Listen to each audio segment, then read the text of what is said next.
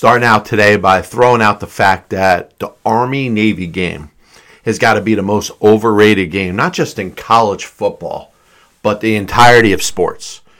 I mean, who cares about it? Yes, if you're Army, Navy, if you're in the military, or you've gone to one of the two schools, you care about it. Outside of that, the general public tries to throw this game in our face like it's something that is so much more important than it is. It's not Ohio State, Michigan. It's not Yankees, Red Sox. It's not you know United States, Japan of 1941. Like people make it out to be. There's so much hype about this game. There's no value to it. Most overrated game in sports. I'm going to talk for a couple minutes and explain why the New York Mets are in a catch 22 coming into this offseason. And whatever they would have done would have been wrong in the eyes of the person that is trying to needle the Mets, trying to critique the Mets, trying to hate on the New York Mets. And let's be serious. I mean, you're talking about a franchise that you can't go anywhere in sports. And, and maybe very few teams are in this type of classification. People love to pick on the Mets. The Mets are a lovable losers as a franchise going back from 1962 and Casey Stengel and 120 losses. People love to needle the Mets. People love to put the Mets down. People love their uh, Mets jokes about the first pitch of the season and the season's over. They'll do anything to kind of laugh at the Mets. The New York Post has centered their entire paper around picking on the Mets.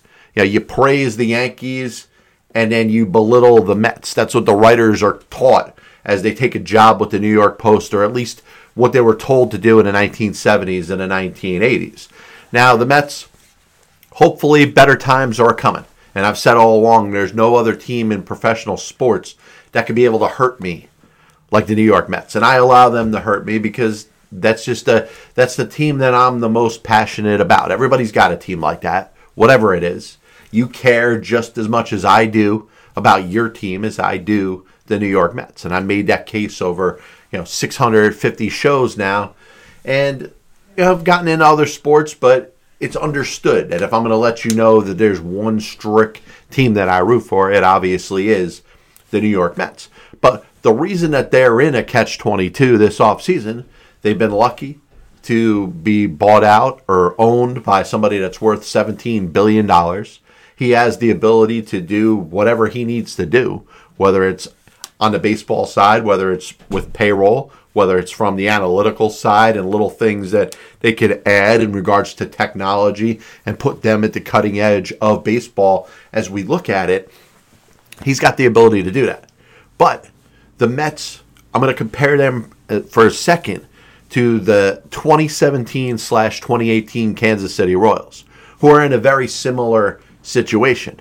Now, in a couple minutes, I'll tell you and I'll rehash what the Royals did and kind of how they set their franchise back for a handful of seasons.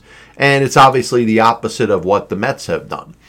What they both have in common is they had extremely key and expensive players that were all hitting free agency in the same offseason. So, in order to be able to retain the same squad, in the Mets case that won 101 games last season, or the Kansas City Royals, who, yes, had an 81 and 81 season in 2016, an 80 and 82 season in 2017, but prior to that, won the World Series in 2015, was in the World Series in 2014. In order for them to compete, and be on the same level in 2018, they were going to have to retain Eric Hosmer and Mike Moustakas and Lorenzo Cain and Alcides Escobar. And by the way, Wade Davis, who was not on the team by the end of the 2017 season. Now, if they were going to retain all these players, the outlook of the Kansas City Royals for 2018 would have looked a lot better. They chose not to do that. Now, the people that are down on the Mets, that laugh at the Mets, that like to hate on the Mets, what did you want them to do? Did you want them to not replace Jacob DeGrom as he walked and went to the Texas Rangers? Did you want them to let Brandon Nimmo sign with the Toronto Blue Jays and not adequately replace him in center field or in the outfield? Did you want the Mets to not re sign the best closer in baseball in Edwin Diaz and allow him to sign with, let's say, the Yankees or the Dodgers? Because if the Mets did all three of those things, they would be a lot worse off than the team that won 101 games in the 2022 season, right? So as you look at the Mets from 2022 going into 2023, that team would not look as good. And for an owner that is worth $17 billion and has made it clear that money is not an object, that's something that you would not expect. So the critics of the Mets who keep coming out in full force are like, well, look at all that money that the Mets spent to have what essentially is the same team. Now, I'm not going to take the angle of, well, the same team won 101 games last year, and probably if you win 101 games on a year in and year out basis, your chances of advancing far in the playoffs and winning the World Series are pretty good. I, I, I save that for anybody else that wants to put that argument out there because I think it's an easy one. But I'm going to throw out there the question that I, I ask you what did you expect the Mets to do? The Mets were in a unique situation where they had not just the three players that I just mentioned, DeGrom, Nimmo, and Edwin Diaz, all hitting free agency at the same time. Chris Bassitt's a free agent. Taijuan Walker was a free agent. He signed with the Philadelphia Phillies. By the way, Adam Ottavino is a free agent. Seth Lugo is a free agent. Trevor May is a free agent. Now the Mets have made some adjustments. They signed Jose Quintana essentially to replace Taijuan Walker. They signed David Robertson essentially to replace Adam Ottavino. Their bullpen's a little weak. They need a number three starter to replace still free agents that were pending this year. So, in order for the Mets to have a team similar to the one that won 101 games last year, yes, they had to spend this amount of money to be able to do it. That's the cost of doing business. That's the cost of free agency out of the market as you're looking at it right now. I mean, are you, have you seen what Xander Bogaerts got? Have you seen what Trea Turner got? Have you seen what Aaron Judge got paid? You're looking at a lot of the other free agents, not just free agents that are signing with the Mets, but the cost of doing business.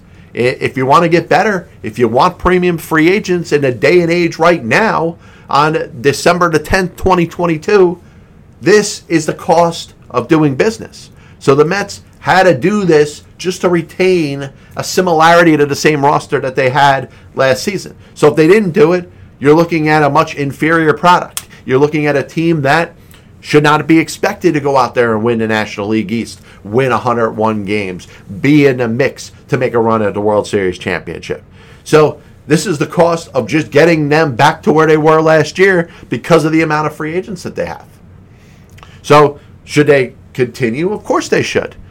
The owner has made a point to be the highest payroll in all of Major League Baseball, blow away through the luxury tax threshold, blow past the extra threshold that was created just for Steve Cohen. Once you've established you don't care about that, the goal should be to do something that the Mets have not done in 37 years. And 36 years have passed. They're not going to have a chance to win the World Series until 2023. And that would have been 37 years since they won the World Series in 1986. In fact, you're looking at the Mets, and I have not seen teams put together that have dominated the league for a long time. And I thought the last one that we really saw was in 2006 when Omar Minaya kind of put the finishing touches on his two off season push to really get the Mets to be a top tier team in all of Major League Baseball course, in 2005 to 2004 offseason, when Omar took over as the general manager of the Mets, he signed Pedro Martinez, he signed Carlos Beltran. He wanted to sign Carlos Delgado, but Delgado said, Listen, I don't want this to be an all Latin thing. So he ended up taking the deal with the Florida Marlins at the time.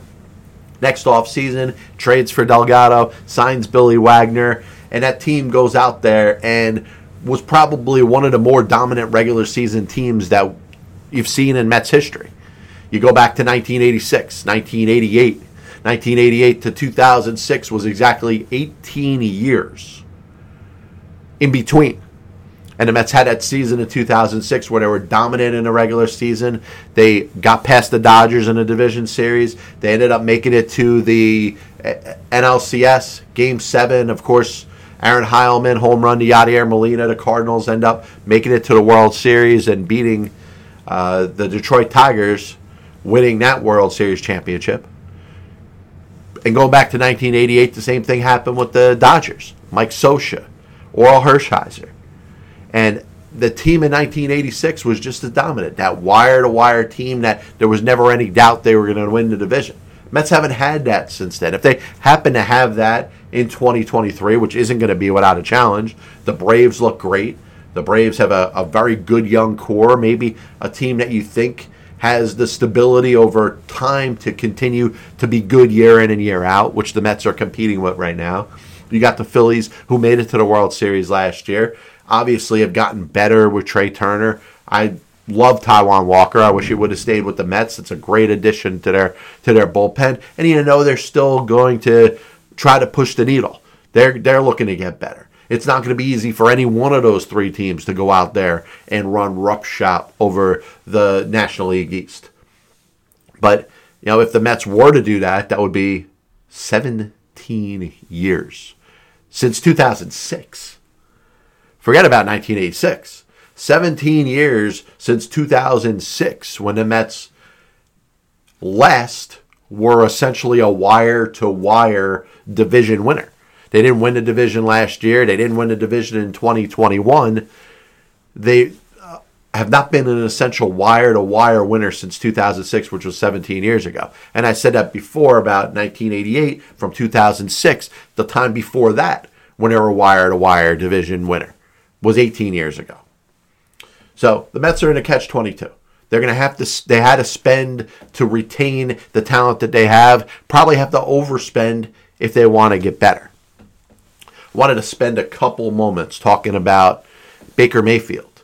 Obviously, the Mets were out there. They signed Brandon Nimmo. They added David Robertson. That happened since the last program that I that I did. But also Baker Mayfield performing well, leading the Los Angeles Rams to a last minute victory over the Las Vegas Raiders. That that happened since my last show. And Baker Mayfield takes a lot of criticism. He does. And you know, maybe he's one of those guys that kind of makes it about him. He's got that shtick that doesn't rub off on reporters real well. That shtick that may not necessarily rub off on his teammates so well. There's a lot of people that want to see Baker Mayfield fail, and I'm not one of them. I have not been one of them. I rooted for him when he was in Cleveland. I rooted that there was a chance he could resurrect his career a little bit in Carolina, even though I never believed that that was the right fit for him. He's in a spot right now where he is not quarterbacking to be the future guy in Los Angeles with the Rams. He is competing to be a legitimate starting quarterback in the NFL next year. And he's got off to a good start. He threw for 230 yards. He, he had a what a, QBR of a 91 or so, which was which was solid for him. When you're talking about a guy who is projected as one of the worst quarterbacks in all of the NFL this season, he's going to have four more games. The likeliness is that Matthew Stafford isn't going to come back this season. Is Stafford going to be the quarterback for the Rams next year? We'll see. And maybe there there's some chance that Mayfield can go out there and earn the trust of head coach Sean McVay and maybe be the quarterback for the Rams for, for the long distant future. I, I don't believe that his future is there. But here's what Baker has a chance to do. Games that mean nothing. The Rams aren't going to make the playoffs this year. You're going to be that rare Super Bowl champion that he's not going to sniff the postseason. But he's going to get a chance to go out there and do his thing. He's going to go out there and perform with scouts from all over the country. Every John Q fan is going to be able to evaluate Baker Mayfield. There's a chance that he's going to be starting for somebody in the NFL next year. And I made this point before. I believe that there aren't 32 quarterbacks in the NFL that are better than Baker Mayfield at this point. And that's probably something that's not so popular to say. There are some bad quarterbacks out there. Maybe CJ Stroud and uh, Bryce Young end up becoming legitimate starters Is Kenny Pickett the future? Is Malik Willis the future? You go back to archives of the PBS past, and you know that I, I don't believe in any quarterback from this past year's draft. But looking at it like this, I'm rooting for Baker Mayfield. I continue to make that case that I root for Baker Mayfield.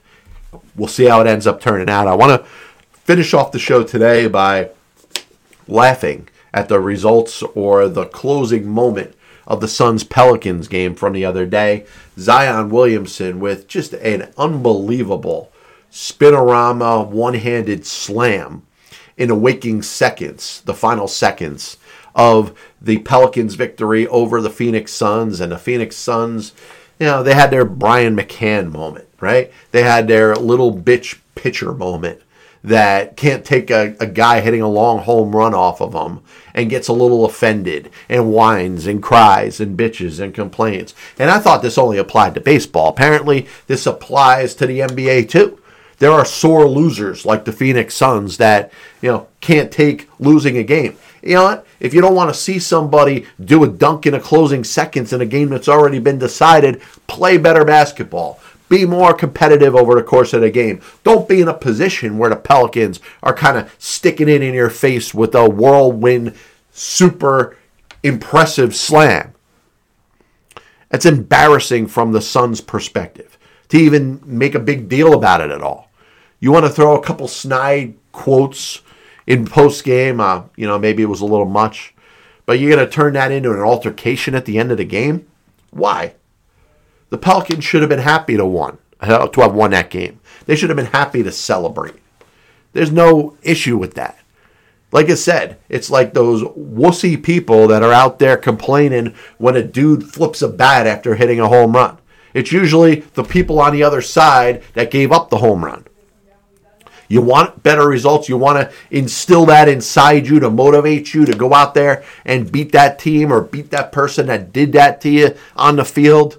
I have no issue with it. But to sit there and whine and cry and bitch and complain about it, nobody wants to hear that. You're embarrassing yourself. Terrible look from the Phoenix Suns the other day and their reaction to Zion's monster dunk. This is the Pass Ball Show brought to you by JohnPielli.com, by St. Aloysius Church in Jackson, New Jersey, by Two Ways, One Passion Food Truck located in Scranton, Pennsylvania. We'll probably be back with you next Tuesday when another edition of the PBS can be found on Spotify, Apple Music, Amazon Music, YouTube. You want to check me on SoundCloud, follow me on Twitter at John underscore Pielli. God bless you, and as always, I'll see you on the other side.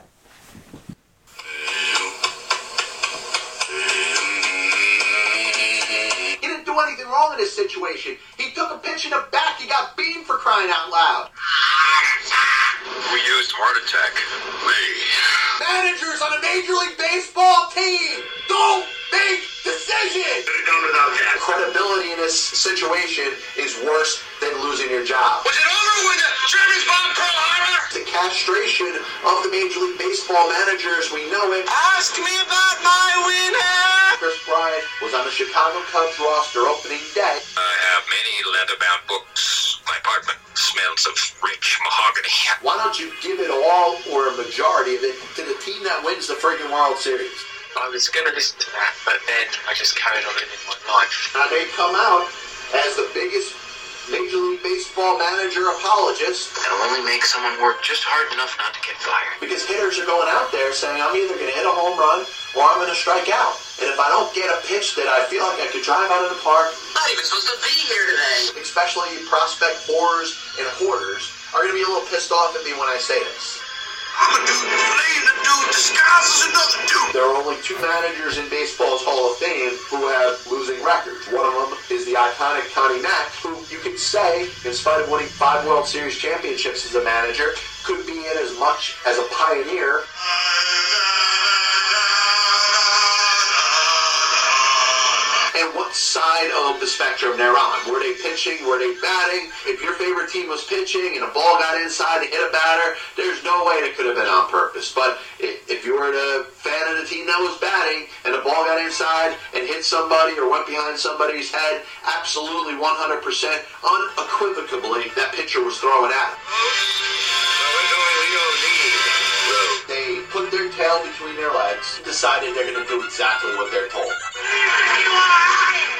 You damn well right better give him a contract extension. You damn well right better make him the manager over the next series of years. 35 years ago, I could have loaned your parents the money for an abortion.